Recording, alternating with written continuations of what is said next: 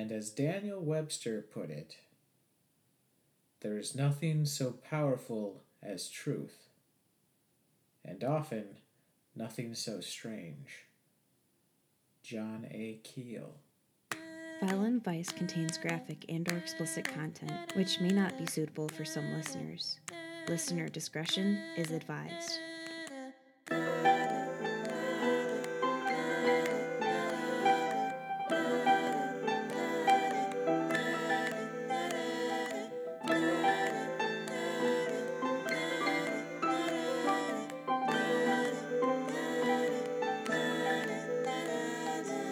Hello, everybody. Welcome to Violent Vice Podcast. I am John. And I'm Audie. Hello.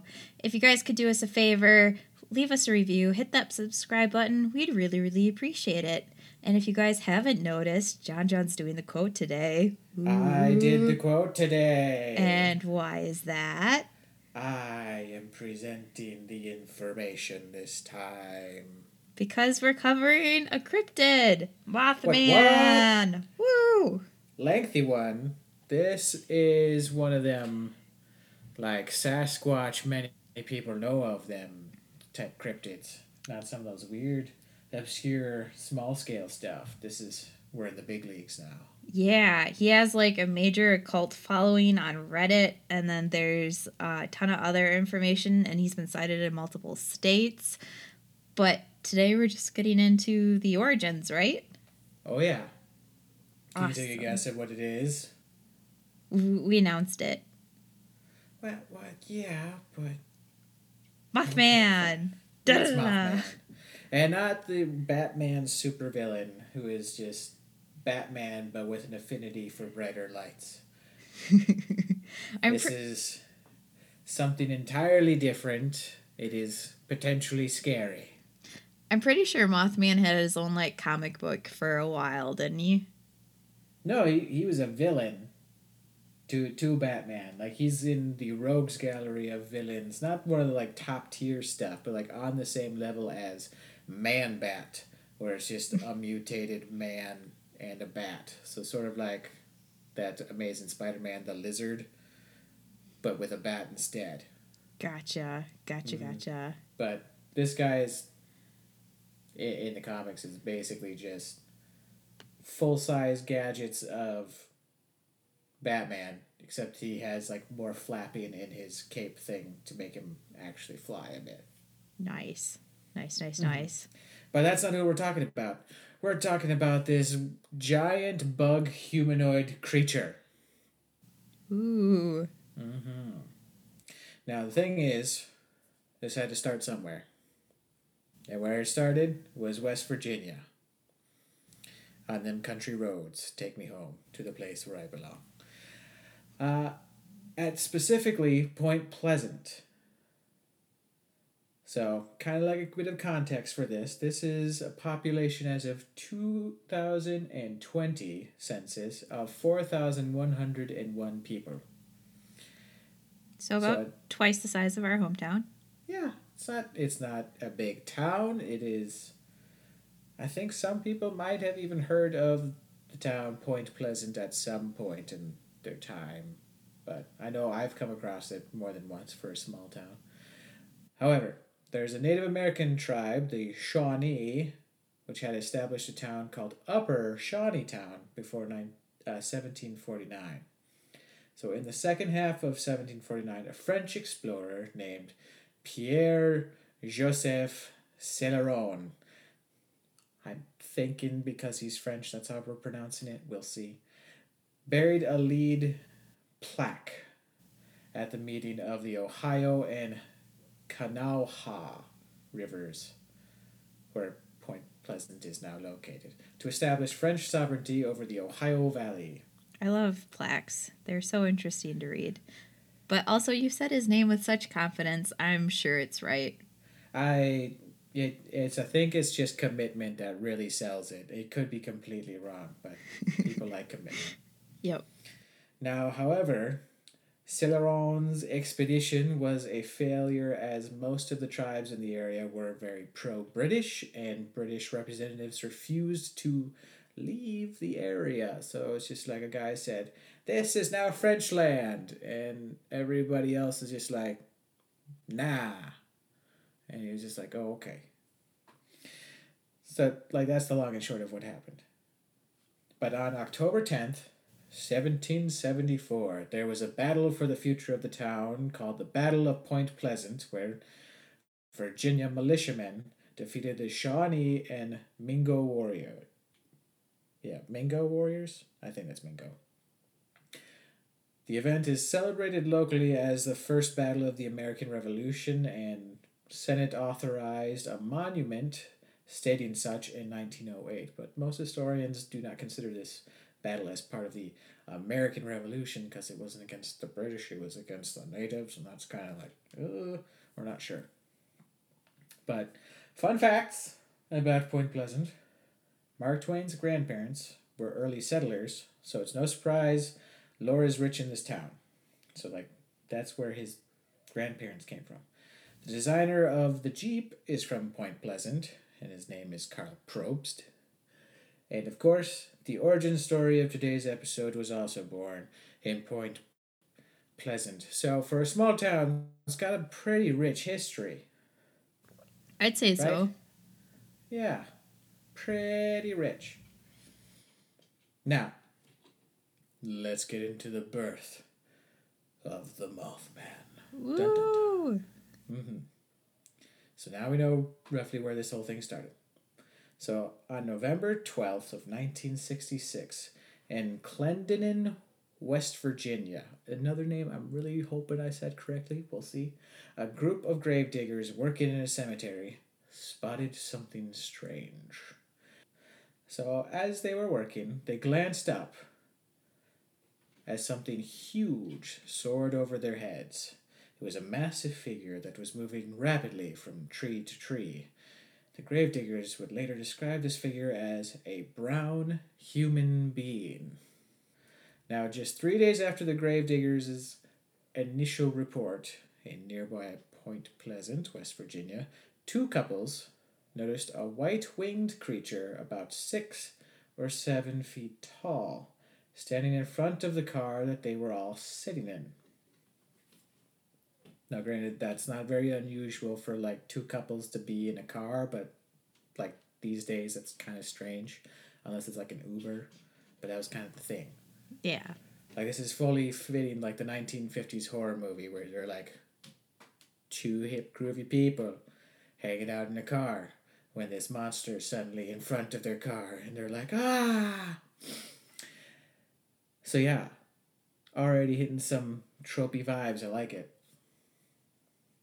So eyewitnesses Roger Scarberry and Steve Mallette told the local paper, the Point Pleasant Register, that the beast had bright red eyes, about 6 inches apart, a wingspan of 10 feet, and the apparent urge to avoid the bright headlights of the car. So just kind of recapping here, 6 to 7 foot tall, man-like creature, red eyes, 10-foot wingspan, and he doesn't like light. He avoided the lights, which I was going to say is un-moth-like. It is very un-moth-like. But if he's part person, maybe it's just like, it's too tempting, I need to go away. We'll see. Mm-hmm. So according to the witnesses, this creature was able to fly at incredible speeds, perhaps as fast as 100 miles per hour. Definitely not an exaggeration at all. Probably is. All of them agreed that the beast was a clumsy runner on the ground, though. Which, I mean, if you're running with huge wings, you're going to bump into stuff. And you're not that aerodynamic running. I mean, no. Assuming that the wings are still out. Mm-hmm.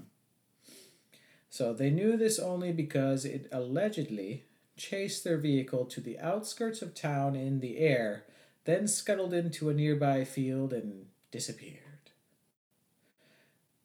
Knowing how absurd this must have sounded to a local paper in a small Appalachian community in the 1960s, Scarberry insisted that the apparition couldn't have been a figment of his imagination. He assured the paper, if I had seen it while by myself, I wouldn't have said anything. but there were four of us who saw it.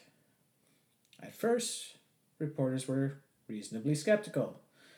In the papers, they called the Mothman a bird and a mysterious creature. However, they didn't print Mallette's description. It was like a man with wings. But more and more sightings were reported in the Point Pleasant area over the next year as the legend of the Mothman took shape. The Gettysburg Times reported 8 additional sightings in the short span of 3 days after the first claims. This included 2 volunteer firefighters who said they saw a very large bird with large red eyes.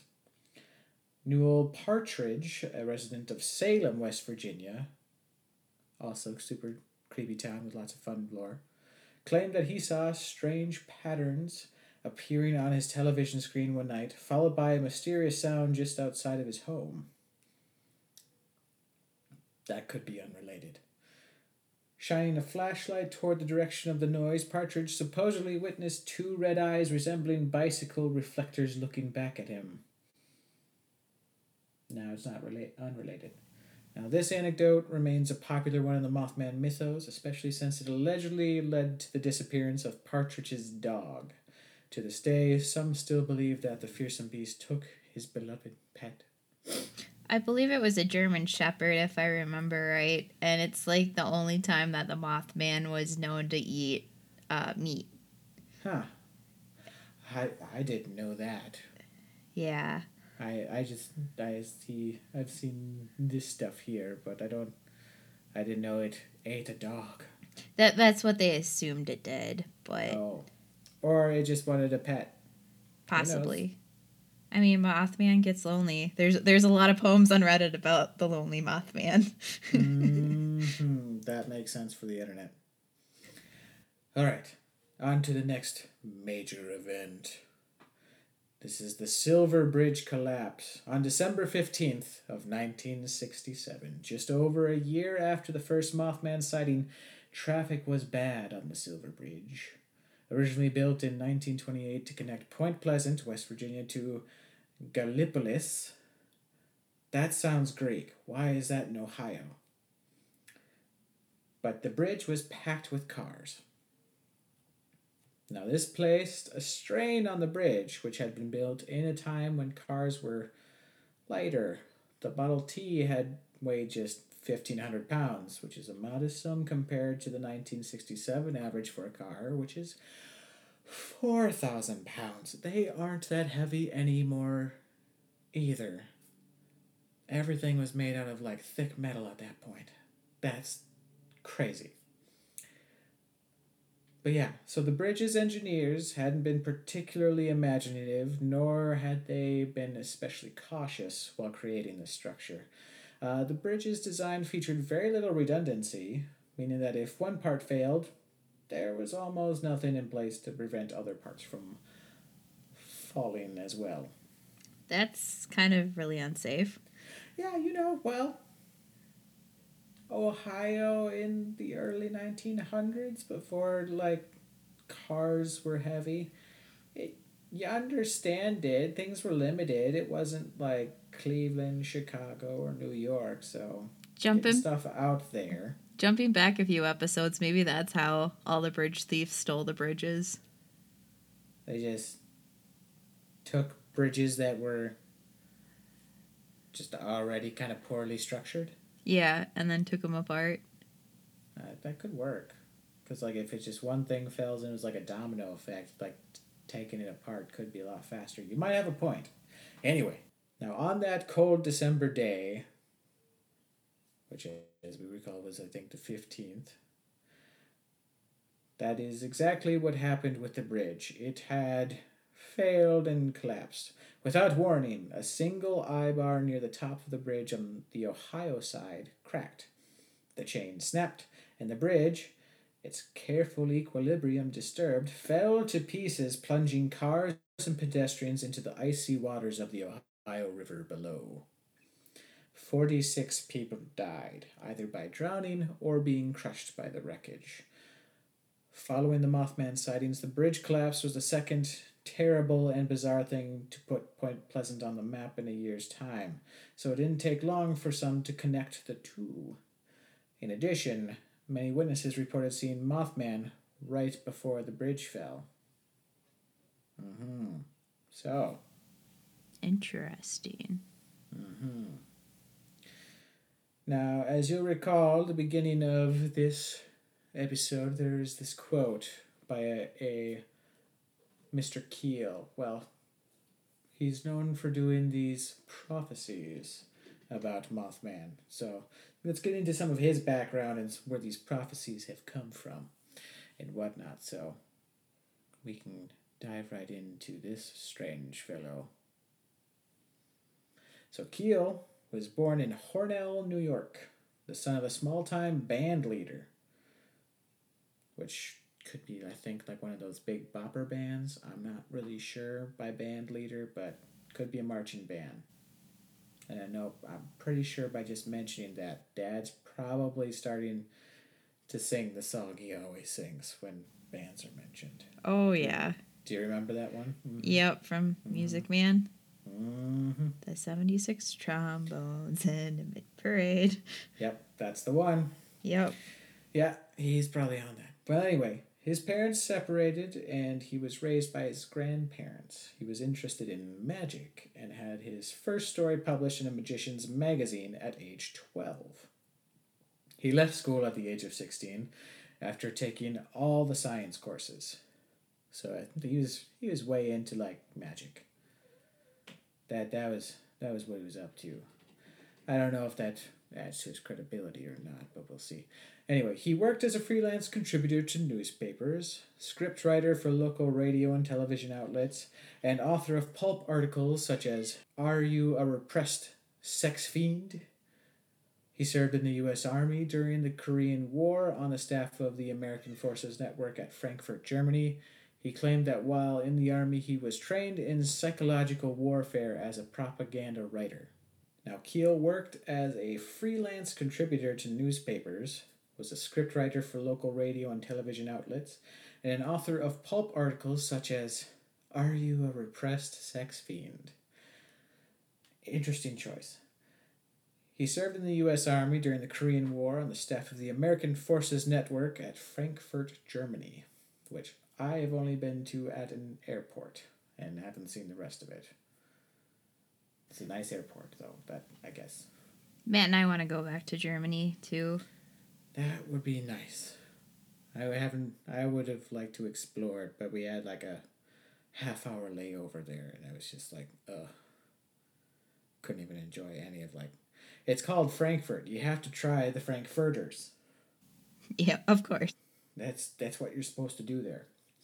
Anyway, while serving in the Army, he claimed that while there, he was trained in psychological warfare as a propaganda writer. Which kind of makes sense. After leaving the military, though, he worked as a foreign radio correspondent in Paris, Berlin, Rome, and Egypt. Now, in 1957, he published Jadoo, a book describing his time in Egypt and India, investigating the Indian rope trick and the legendary Yeti. It's the Himalayan Bigfoot, if you don't know. Mm-hmm. Of course, he was in Monsters, Inc. Yeah. Well, the Abominable Snowman. That's what a Yeti is. Yeah. Yeah, so, yeah. Now, in 1966, though, he produced the spy and superhero spoof novel, The Fickle Finger of Fate.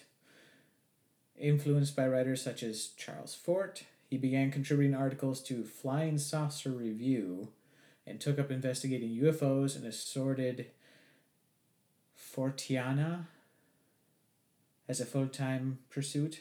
I don't know what Fortiana is. Do you know? I'm unsure either. I don't know.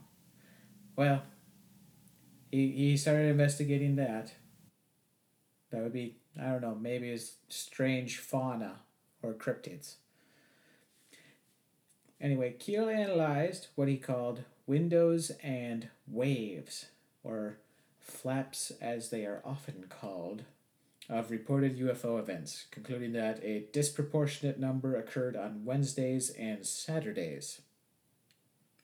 A member of the Screenwriters Guild, Keel reportedly wrote scripts for Get Smart, The Monkees, Mack and Meyer for Hire, and Lost in Space.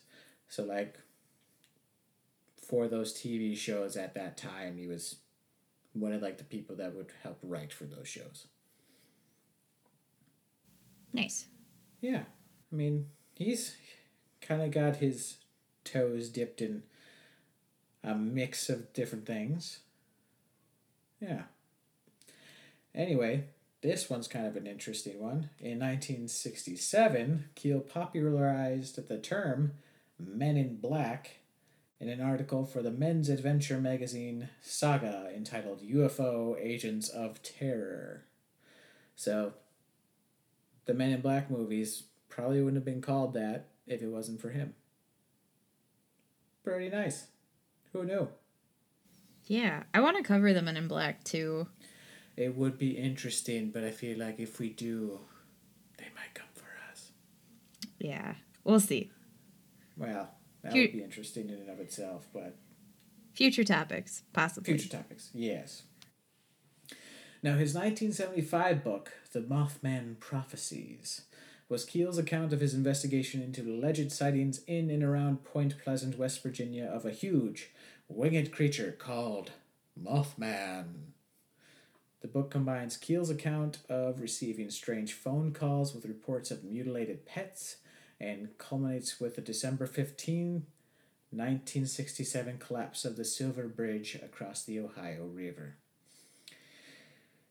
So yeah, he's part of what connected those two events together and just consolidated all of it into one particular book.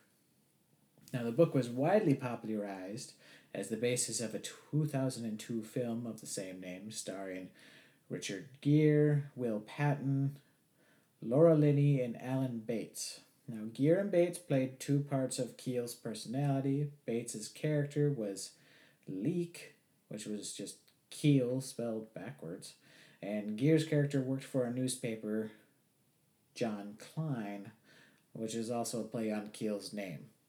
So they split Keel into two parts to make it into a movie, which is, I guess, a way to do that. Now, in May, June-ish of 2002, issue of Skeptical Inquirer, journalist John C. Sherwood, a former business associate of UFO researcher Gray Barker, published an analysis of private letters between Keel and Barker during the period of Keel's investigation. In the article, Gray Barker's Book of Bunk, Sherwood reported finding significant differences between what Keel wrote at the time of his investigation and what he wrote in his first book about the Mothman reports, which was raising questions about the book's accuracy. So that they think they could have forged it or exaggerated it. Like he might have exaggerated stuff to make it more monetarily valuable. Nice. Mm-hmm. But Sherwood did also report that Keel, who was well known for writing humorous and outrageous letters to friends and associates, would not assist him in clarifying these differences either. So it's just like Sherwood's asking Keel, hey, which is the exaggerations and which was the actual account? And he's just like, I'll let you decide on your own. Speaking about monetary investments and everything, why don't we take a word from our sponsors? Woo! Woohoo! Sponsors. Hey, do you love gold jewelry that has meaning? Do you want to emphasize your beauty and uniqueness? Check out Libertabrillare.com. That's Libertabrillare.com. They have a great selection of 18-karat gold-plated jewelry at an affordable price. I personally got the Yasami, Snake, and Isa, and I absolutely love them. Go to Libertabrillare.com and use code VICE, all caps, For 50% off, that's right. 50% off. All caps on the vise. And stay sparkly, darling. Well, now we get to the more, I guess, realistic side of this story. I mean, we got this, like, where this possibly could come from. Most realistic possibly sightings. Some guy who gathered the most information on it. Now, what it could have been. Dun, dun, dun. We'll start with some craziness because, you know, gotta ease into the most likely. Of course. Go with the fun stuff first. For sure. So first, it is possibly an alien creature. Seeing that Keel has been an investigator of UFO sightings, and a lot of people that were investigating cryptids were also investigating UFOs, it was natural for these two to combine. And around that time that, you know, he started, UFOs were definitely popular, and that's when the sightings kind of really started and took off in the media. Mm-hmm. Well, like 1945, not too long before that, was the Roswell, New Mexico stuff. Ooh. Was it 45? I'm not sure. 54. I thought it was like early like 50s through the 70s where it was the big alien boom. I don't know. Correct us if I'm wrong. You can send emails to violentvice@gmail.com. We would like to be correct. Please help us be that way. Anyway, could be some sort of UFO-related event. So many people would have claimed to have witnessed UFO sightings and paranormal experiences during that Mothman time in Point Pleasant, leading many to believe that Mothman could just be an extraterrestrial creature. The arrival of the mysterious Indrid Cold, also known as the Grinning Man, seems to give this theory some foundation. On November 2nd of 1966, 10 days before the first Mothman sighting, Woodrow Ehrenberger was driving back to his home in Mineral Wells, West Virginia, still in West Virginia, when he was cut off by what he thought was a car. The vehicle forced him to slow down and then pull over on the side of the road.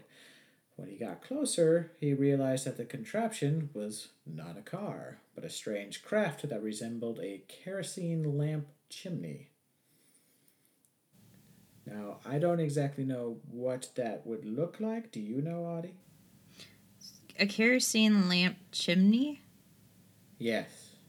So the kerosene lamps, those are like the lamps that kind of have that bevel hourglass shape with flame popping up underneath it. So I'm assuming the chimney, it would be like the top part, and sometimes that would have a glow, but don't take my word for that, I guess. I'm not quite sure from that description what they mean. I don't know. No, I did just look up what that was because I was confused about what it is. And it's just the glass part of a kerosene lamp. So it essentially would look like a cylindrical tube that had hips for days. Nice. So it's got that wide bottom, but still cylindrical ends and stuff like that. Gotcha. So I was pretty right on my first guess. Yeah. Yeah. Now, a figure then exited the craft and walked to his car. How bizarre. The figure looked very human in appearance and was wearing a coat that was a metallic blue color. He spoke to Woodrow and told him that he meant him no harm. Live long and prosper. Wait. So potentially Mothman spoke to somebody? This is the Grinning Man, who is like, this was 10 days before the first Mothman sighting. Gotcha. Possibly related. Ooh. But yes, he was one of those aliens that came up and said, we mean you no harm. Now, strangely, the man did not move his lips, and his mouth remained fixed in its smile, which later led people to call him the Grinning Man.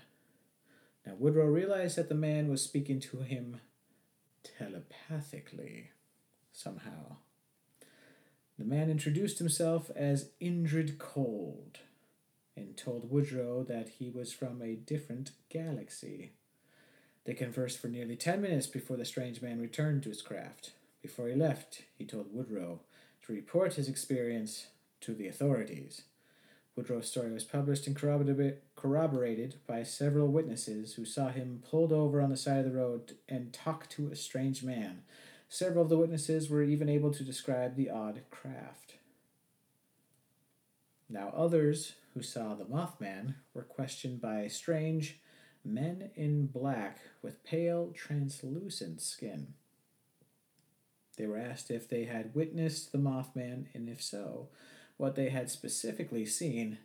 Many people reported that they talked in a strange, almost robotic tone that made them nervous. Anyone who was questioned and who had, in fact, seen something related to the Mothman was told to remain quiet on the subject. Several of the witnesses received anonymous threatening phone calls that warned them not to speak about the Mothman. Extraterrestrial enthusiasts claimed that the descriptions of these strange men matched those of an alien species. Now, the sightings of these strange men combined with the Mothman leads many to believe that the Mothman may be an extraterrestrial creature that somehow found its way to Earth. So, not like a communicable alien itself. Again, I'm trying to frame this in the right kind of way. These men in black come and say, like, did you see this creature? Don't tell anybody. And this grinning man that was seen before could possibly be the owner of this creature that is the Mothman. So it's sort of like a wild animal from a different galaxy that actually got brought to Earth and then accidentally released into the wild, and now they're trying to capture it and bring it back. I think that's the story that this is describing. That sounds about right. It's interesting that the Men in Black got involved, though. Well, I mean, alien stuff being involved almost always would include Men in Black in some capacity. Like, as funny as the movies are, that is basically what the conspiracy of Men in Black is that they're doing. They're just going to these places and investigating alien phenomena and just removing it from the public eye and keeping it from being seen. Yeah. So that's theory number one. It's an alien creature that escaped from its alien zoo, maybe. Theory number two, also strange. Getting closer to realistic, though. Now, it could be that it is a mutated monster due to TNT in the area. Strange kind of take, I know. Who would think that explosives and would create monsters? But I think it's more related to explosive and nuclear waste. Now, here's what the theory is. Now, others who believe in the Mothman prefer a more scientific approach than just it is an alien zoo escapee. Their theories about the Mothman's origins are largely influenced by the home of the creature, the TNT area. Now, the TNT area was constructed during World War II. It was situated near a large wildlife preservation area, ensuring that the area was remote and rarely frequented.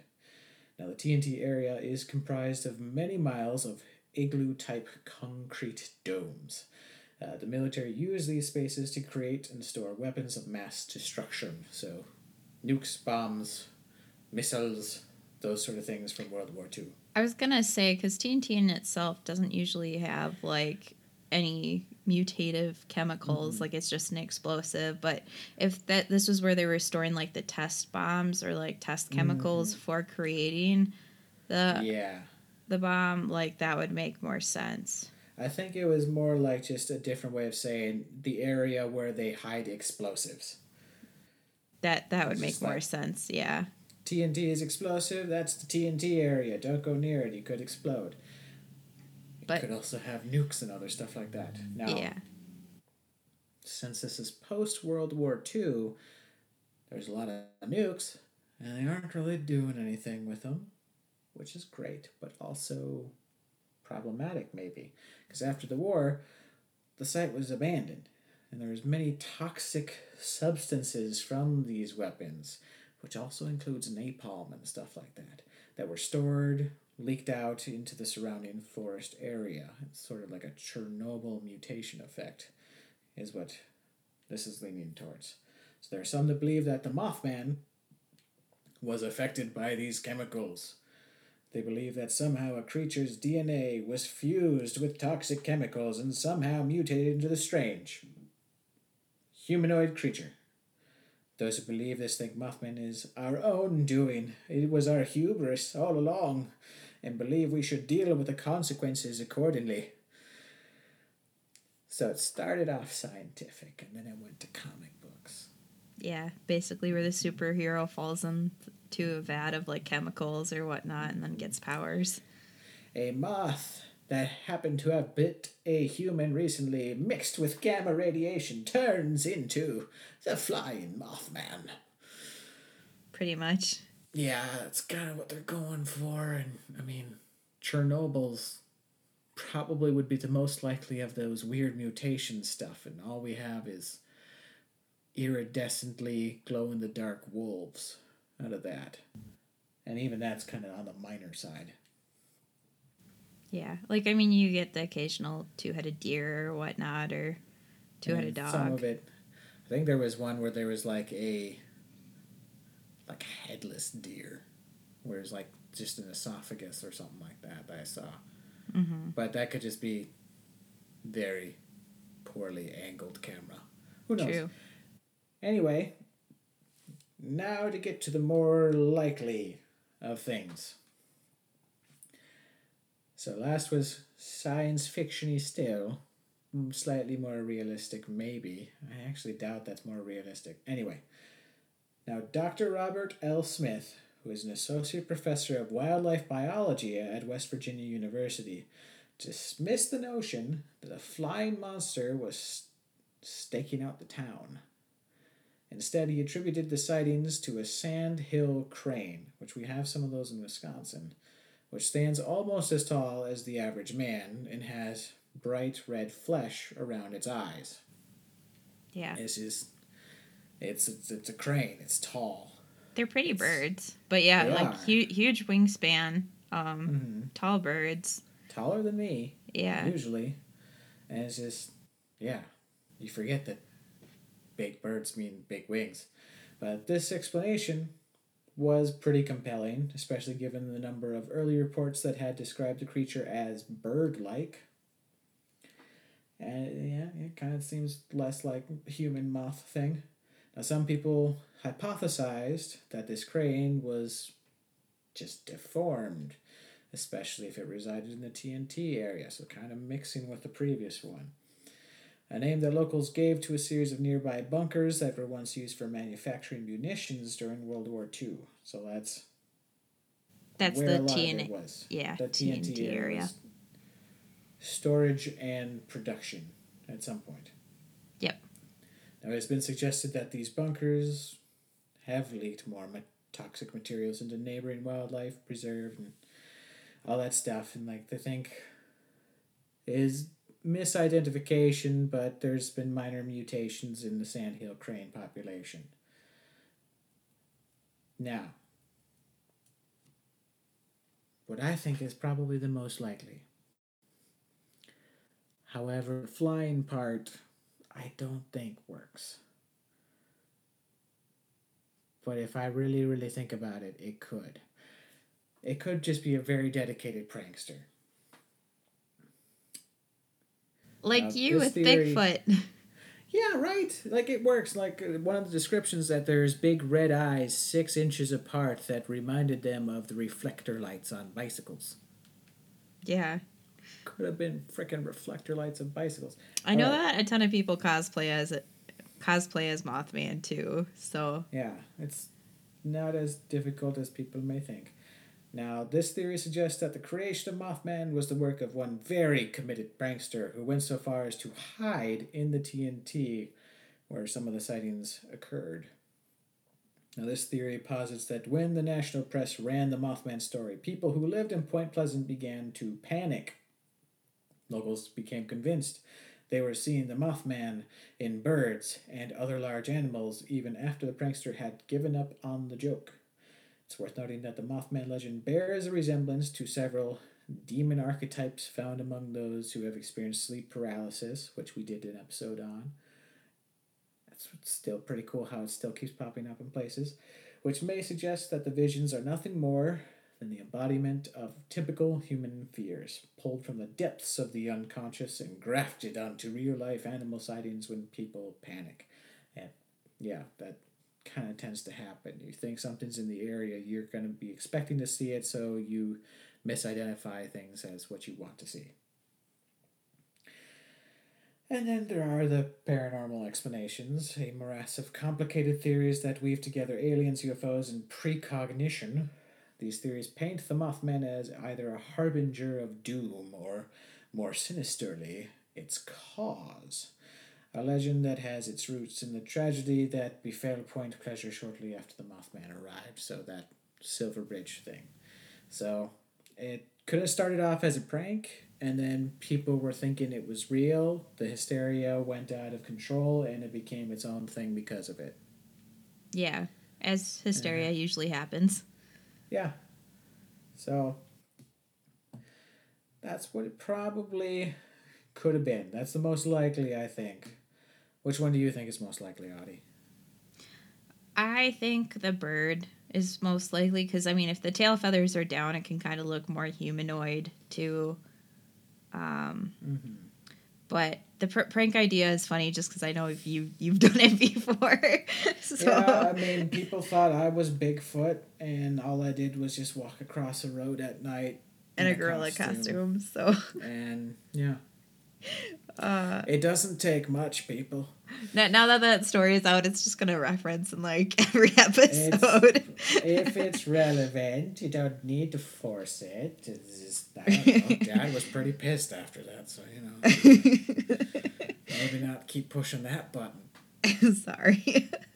I don't know. Now, those are the possible identification options.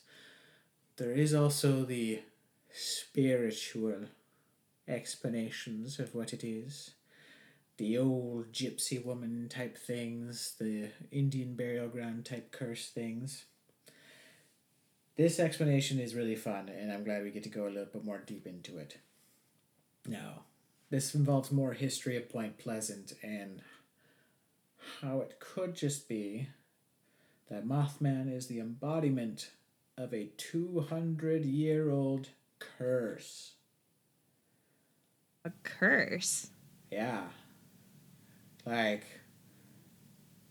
straight up curse, but not like from a gypsy woman. It would be from the Native Americans. So like this curse can be traced back to the death of Chief Cornstalk and several of his tribesmen. Now, Cornstalk is the English translation. I'm going to give a shot at how it's possibly pronounced. Now, this is Chief Keigtughgua. Do you want to spell it? It is Keigh-Tughgua. So, Keigtughgua. Probably went more Scandinavian than I was with anything. I don't know how to do these ones, but we gave it a try. Let me know if you can do better. So, Chief Cornstalk wanted peace with the American colonists who were trying to occupy the land of 7 different Native American nations. Unfortunately, there were many on both sides who opposed this idea. Now, on November 7th of 1777, Chief Cornstalk traveled to a fort in an area called Point Pleasant and tried to engage in peace talks with the colonists to prevent fighting. He insisted that peace was necessary because the British were trying to convince the other nations to join with them to oppose the colonists and that only he and his tribe stood in their way. I think this actually might be part of like a storyline in one of the Assassin's Creed games. Oh, I know which one you're talking about, yeah. Yeah. I love those games. They're great. Yeah. So, however, these, like, weird, convoluted roadblock after roadblock after roadblock, his tribe was the only thing that essentially stopped this from kicking off. Now, he feared he could not hold them back much longer. Fearful, the colonists took him and his companions prisoner and detained them inside their fort. Now, Chief Cornstalk was considered to be a skilled fighter and military genius and was greatly respected on both sides. By detaining him, the colonists hoped that they could prevent the Native Americans from attacking. 2 days later, which was November 9th, 1777, Chief Cornstalk's son, Alanipisco,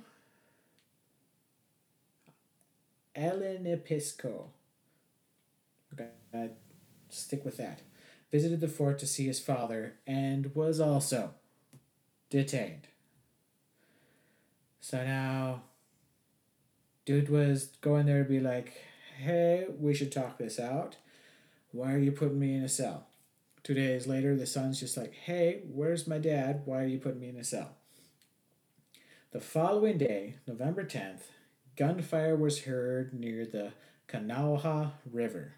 When soldiers from the fort went to investigate, they found that two men who had left to hunt for deer had been ambushed by Native Americans. One was dead. Enraged, the soldiers burst into the quarters of Chief Cornstalk and his companions and brutally murdered them as revenge.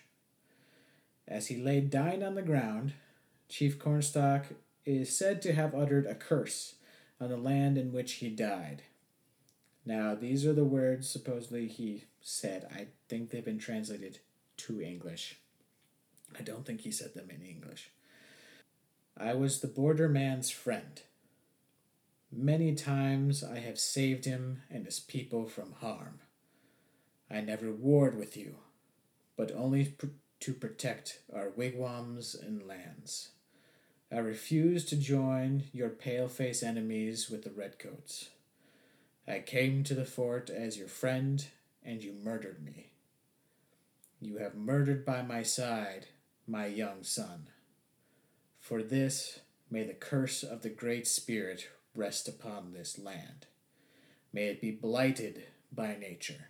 May it even be blighted in its hopes. May the strength of its people be paralyzed by the stain of our blood. Ooh. Very dark and ominous. Yeah, but like, justified still. Of course. Mm-hmm. Alright, now strange events occurred later in history, such as a lightning bolt that twice destroyed a monument erected in honor of the colonists who fought for the Ohio River Valley. Could have been the curse. When the Mothman appeared in Point Pleasant, West Virginia, many people were convinced that he was yet another punishment set upon the land from the angered spirit of Chief Cornstalk. Like, that's pretty cool, though, right? Like, there's not really many other possible explanations where it's just like, from a spiritual perspective, and just like having that, there is so much history at Point Pleasant. There is. It's really cool. Why isn't it a bigger city? Well, the curse. Because of Mothman and the curse.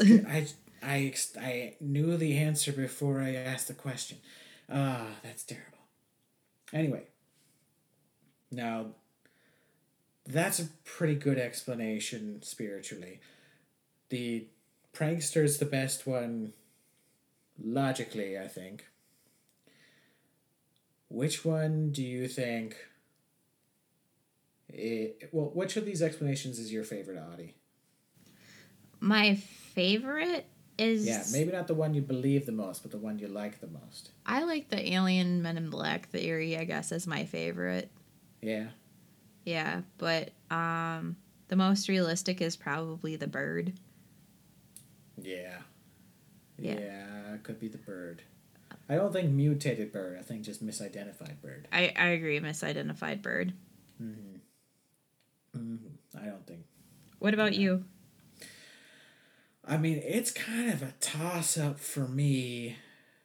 Like, my favorite one is, like, between the curse and the superhero mutated moth turned into man-moth creature thing.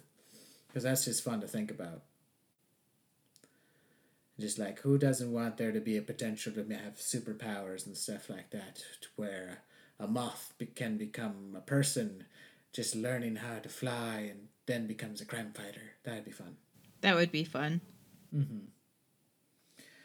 But yeah, the curse really hits like a lot of my like history, paranormal, and just like appreciation for story. The trifecta. Yeah, it really hits a lot of them, and I like it. But, yeah. Now, some might be asking, well, all this stuff happened in the 50s, 60s, 70s. What about now? Well, as for sightings of the actual Mothman, they have mostly declined since the late 60s. But every so often, a sighting emerges. Such as in 2016, a man who just moved to Point Pleasant spotted a mysterious creature jumping from tree to tree. He claimed to local reporters that he was unaware of the local legend of the Mothman until he allegedly spotted the beast himself. Ooh. Now, whether these sightings are real or not, the Mothman can still be seen in Point Pleasant today in the form of a historical museum, and also in the form of a 12-foot-tall chrome-polished statue, complete with massive steel wings and ruby-red eyes. So they, like, went all out with this Mothman myth. Yeah, the statue in the downtown area looks really cool. Yeah, it's pretty crazy. Now, the statue is great. The museum thing with it is pretty cool. They have a festival commemorating the Mothman's visit. That's annual. Yeah. That's crazy. Like, it's a celebration that attracts locals and tourists and cryptid lovers and all that stuff. But it's every September, and the festivities celebrate one of America's strangest local legends that still has people scratching their heads to this day. And maybe there will be more on this later, but we're starting to run out of time, aren't we, Audie? We are, but I know that people flock to this festival, and it's really, really cool. And there are more recent sightings in different towns. So we may get into different state sightings as well as other kind of stories with Mothman in the future. Mm-hmm. We shall see, perhaps. But that's what we have for today. Thank you for listening to... This isn't Cryptid Corner. This is just regular Violent Vice podcast. We did a whole cryptid on for a full episode, Audie. We did. But if you guys want to see more cryptids, head to our Patreon page. That's patreon.com/Violent Vice. And you could subscribe for as little as $1 a month to hear John tell you a weekly cryptid story. So yeah. Go listen to those. Not nearly as lengthy as this and maybe a little bit more laid back, but I tried to bring some of that into this episode. We'll see. How do you like it? Yeah, I love listening to the Cryptid Corners. They're awesome. And then if you hadn't picked up mid-episode, we do have a sponsor, so go check them out. They're on our sponsors page on our website. And also, check out our merch, too. We got a lot of stuff, a lot of cool stuff. We've got sweatshirts and T-shirts and tank tops and stickers and pins. We've got stuff. We do have a lot of stuff, so... If you guys, buy something, I'll throw in a little something extra. And, yeah, I hope you guys enjoy. And, again, just check out our website, violentvice.com. It's through Podbean, so you might have to click the link to get there. But it has all our information there. So we have a plethora of stuff, a blog and everything, too, if you guys haven't checked it out. So check it out. All right. Thank you for listening. See you next week. Bye-bye. Bye-bye. Thank you for listening to Violent Vice Podcast. Cover art is by Colton Griffith. Music by Annabelle Ravak. And research done by Corinne Drybilbis. You can follow us on Facebook and Instagram at Violent Vice Podcast or on Twitter at Violent Vice. That's VILEANDVICE. No ampersands here. If you want to help support the show, please do so on Patreon at patreon.com/violinvice, or give us a once-off donation on PayPal with our email, violinvice@gmail.com. Again, that's VILEANDVICE. To keep the spooky stories coming. Thank you.